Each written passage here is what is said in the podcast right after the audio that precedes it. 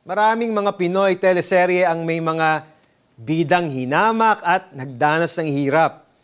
Kaya nang magkaroon sila ng kapangyarihan, gumanti sila sa mga humamak sa kanila.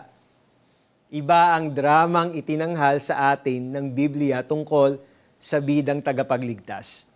Sa umpisa pa lang habang nagtuturo si Jesus sa sinagoga, minaliit na siya ng mga tao dahil isa lang daw siyang karpintero.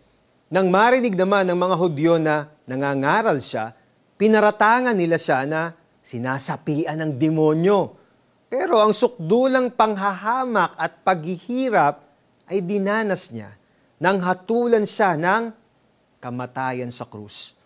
Dinuraan, pinagsusuntok, at pinagsasampal siya ng mga miyembro ng Sanedrin na humatol sa kanya Pinagahampas siya sa ulo, pinagduduraan at pakutyang niluhod-luhuran ng mga sundalo.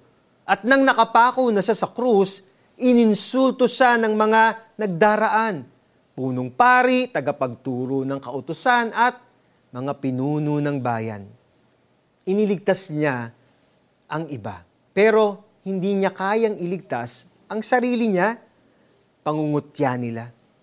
Dinagdagan pa ito ng panlalait ng mga kasama niyang nakapako. Isipin mo, hindi lang unti-unting namamatay si Jesus ng mga sandaling iyon dahil sa mga sugat sa kanyang katawan, kundi ilang beses ding sinasaksak ang puso niya ng mga panghahamak.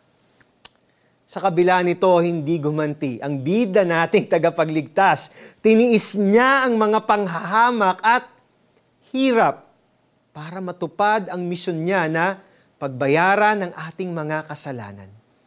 Kaya wag nating hamakin si Jesus.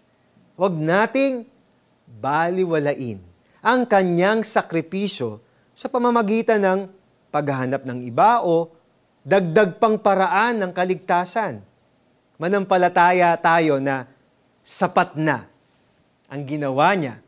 Bigay natin sa Kanya ang parangal na nararapat sa Kanya. Manalangin po tayo.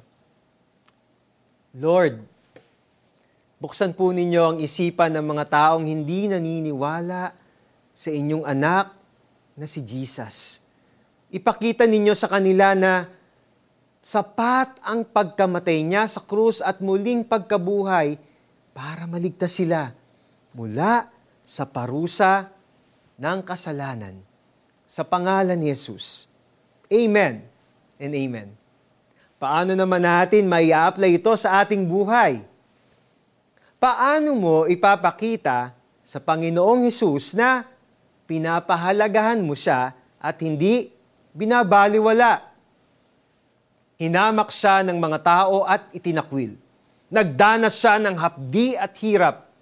Wala man lang pumansin sa kaniya. Binaliwala natin siya na parang walang kabuluhan. Isaiah chapter 53 verse 3. Ako po si Eric Totanyes. Tandaan po natin, ang pinakamahalagang tao na makikilala mo ay si Jesus. God bless you.